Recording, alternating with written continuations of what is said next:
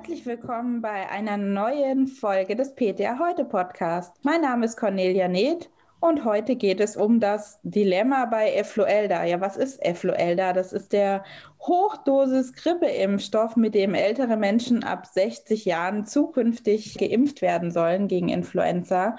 Und ja, das ganze Thema hat für ziemliches Aufsehen gesorgt, weil eigentlich ist es ja eine gute Sache, dass die Älteren einen besseren Schutz bekommen als Risikogruppe.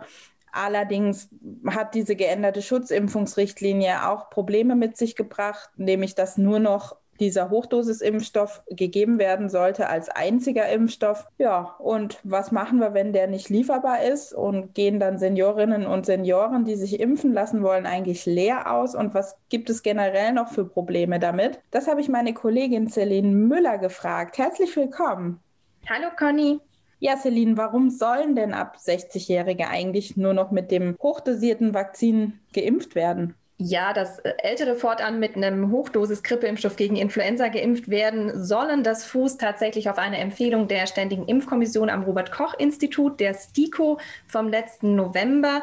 Und die hatte sich vier weiterentwickelte Grippevakzine angeschaut. Darunter war eben Efluelda, die hochdosierte Grippevakzine. Es war dabei Fluatetra, das ist eine adjuvantierte, also eine wirk verstärkte Supentec, die erste rekombinante Grippevakzine und es war noch der zellkulturbasierte Grippeimpfstoff Lucel-Vax Tetra dabei. Und am Ende ihrer Analyse kam eben die STIKO zu dem Schluss, dass sie nur einen Vorteil für den Hochdosis-Grippeimpfstoff bei Älteren gesehen hat. Im Vergleich zu den anderen drei Impfstoffen sei da die Evidenzlage für Wirksamkeit und Sicherheit eben besser und sie sah eine geringfügige, aber signifikante Überlegenheit bei der Impfeffektivität älterer Menschen eben für die Hochdosis-Grippeimpfung. Nun ist es natürlich so, geringfügig klingt jetzt nicht gerade nach bahnbrechend und revolutionär, wo man sich vielleicht schon fragen kann, ist es überhaupt relevant? Und hier argumentiert die STIKO einfach mit der Häufigkeit der Influenza-Erkrankung. Also sie sagte, Influenza sei schwer und sei häufig und aufgrund dessen mache sich eben auch eine geringfügig bessere Wirksamkeit durchaus bemerkbar und sei eben klinisch relevant bei Todesfällen und auch bei Krankenhauseinweisungen. Ja, du hast recht, geringfügig besser, aber doch signifikant. Das klingt schon so ein bisschen seltsam. Und die STIKO beruft sich hier vor allem auf die Todesfälle. Das ist ja auch eine Zahl, auf die wir jetzt in der Corona-Pandemie die ganze Zeit irgendwie schauen. Deswegen, wie viele verhinderte Todesfälle kann man sich denn da so vorstellen? Ja, die STIKO hat anhand von Modellrechnungen ermittelt, dass eben bei einer um 15 Prozent besseren Impfeffektivität sich 314 influenza-bedingte Krankenhauseinweisungen und eben 162 Todesfälle verhindern lassen könnten. Und dabei geht sie von einer normalen Grippesaison aus, also weder eine besonders schwere, wie wir sie 2017 hatten, noch eben eine, wie wir sie aktuell erleben, in der wir noch nicht mal eine Grippewelle erfahren. Also einfach eine ja, durchschnittliche Grippesaison. Mhm dann sprichst du ja immer von hochdosiertem Grippeimpfstoff oder wir sprechen immer von hochdosiert.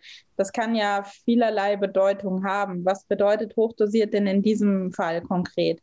Ja, das stimmt. Hochdosiert kann tatsächlich viel bedeuten. Im Fall der Grippeimpfstoffe bedeutet es, dass es die vierfache Antigenmenge enthält. Also wir haben die klassischen standarddosierten Grippeimpfstoffe wie Influsplit Tetra oder Vaxigrip Tetra, die enthalten vier Impfstämme, zwei A, zwei B-Stämme zu je 15 mhm. Mikrogramm Antigen und Efluelda als Hochdosisimpfstoff packt da jeweils die vierfache Menge rein. Also wir haben dann jeweils eben 60 Mikrogramm enthalten. Mhm. Und wie ist es nach der STIKO-Empfehlung weitergegangen? Man hatte ja so das Gefühl, es, es war dann erstmal ein Riesentova Boho und es soll ja auch relativ schnell in Kraft treten.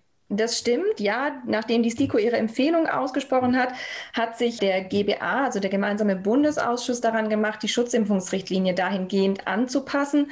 Das hat zur Konsequenz, dass eben die Standardimpfung für ab 60-Jährige künftig die Hochdosis-Grippeimpfung sein wird und die Patienten oder die Versicherten Anspruch darauf haben, ihre Krankenkassen das auch erstatten. Dem hat das Bundesgesundheitsministerium auch im Februar zugestimmt, sodass diese geänderte Schutzimpfungsrichtlinie dann am 1. April in Kraft treten wird. Hm, jetzt gab es natürlich viele Diskussionen über die Folgen dieser Richtlinie. Wo genau war da das Problem?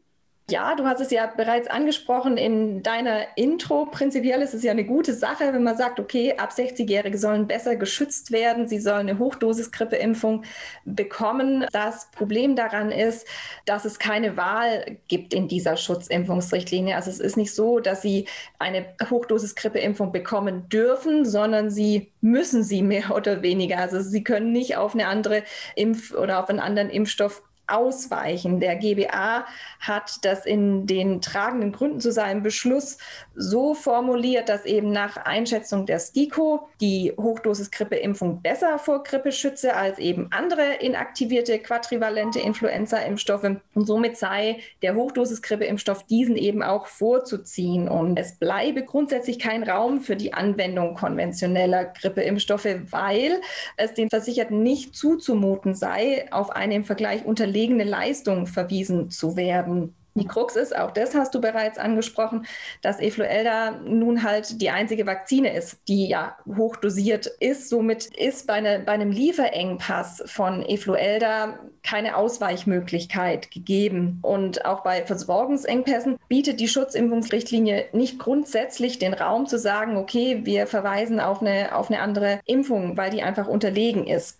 Hm. Überspitzt gesagt müsste man eigentlich sagen, okay, ist Influelda nicht lieferbar, dürfen die ab 60-Jährigen keinen Grippeimpfstoff erhalten, also erhalten sie besser gar keinen als eben den unterlegenen, den sie ja seit Jahren eigentlich bekommen haben. Und das ist natürlich Quatsch und das war auch nicht im Sinne der Ständigen Impfkommission, weil sie hatte diese monopolistische Versorgung durch Efluelda durchaus auf dem Schirm und hat auch geschrieben in ihrer Empfehlung, im Falle von Mangel bei Hochdosis-Grippeimpfstoffen eben mit konventionellen Grippeimpfstoffen zu impfen. Ja, aber das ist ja völliger Quatsch dann. Warum hat der GBA diese Klausel dann nicht übernommen und dem auch in, in diese Richtlinie reingeschrieben, dass bevorzugt hochdosiert geimpft werden soll? Und wenn es eben keinen Hochdosisimpfstoff gibt, gerade, wir wissen ja selber, Grippeimpfstoff ist immer so ein heikles Thema, dann kann man eben mit einem normalen Grippeimpfstoff ausweichen. Das, die, die ähnliche Diskussion haben wir ja auch gerade mit den Corona-Impfstoffen. Ähm, besser mit, mit dem und dem Impfstoff impfen als gar nicht oder doch warten, bis äh, sonst welcher verfügbar ist. Warum hat der GBA das gemacht? Ja, eine solche bevorzugte Impfklausel, wie du sie ansprichst, die ist in dem Fall tatsächlich nicht möglich. Also das gibt es in der Schutzimpfungsrichtlinie, beispielsweise auch bei der Grippeimpfung bei Kindern.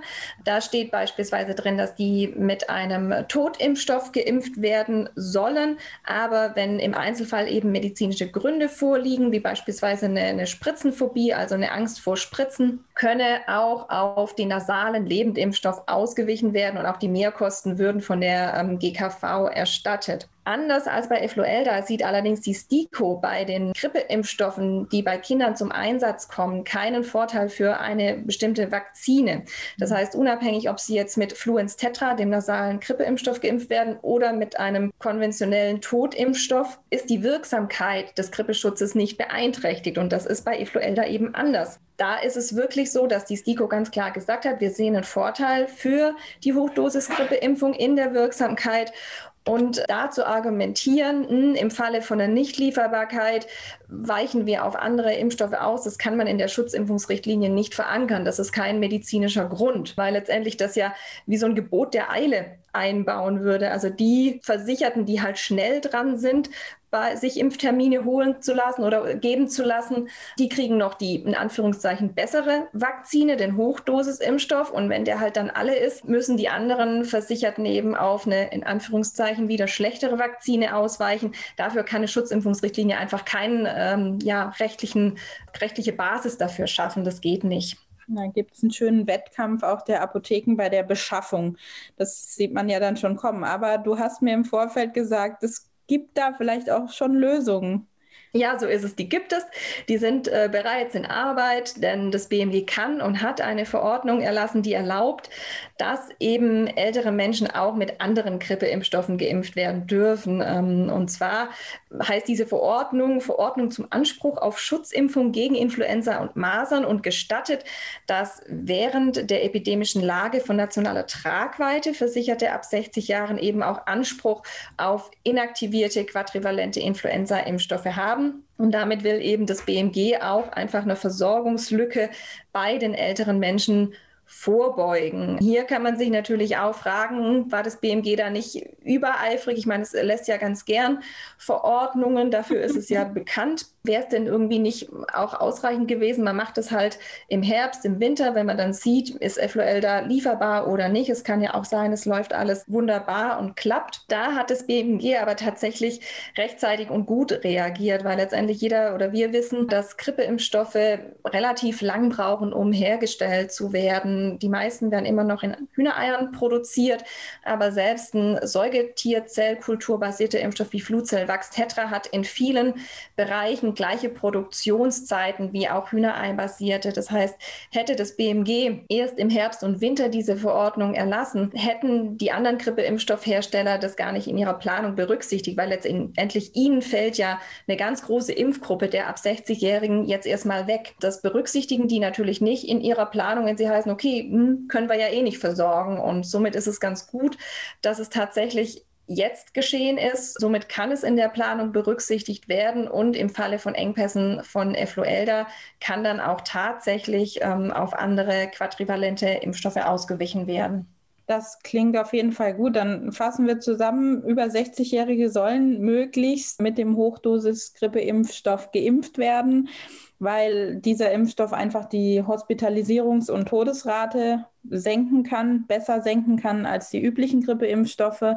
Aber wenn Effluelda dann im Herbst nicht verfügbar ist, sollten eigentlich die anderen Grippeimpfstoffe verfügbar sein durch die Verordnung vom BMG und dann sollte jeder die Möglichkeit haben, sich gegen Influenza schützen zu können.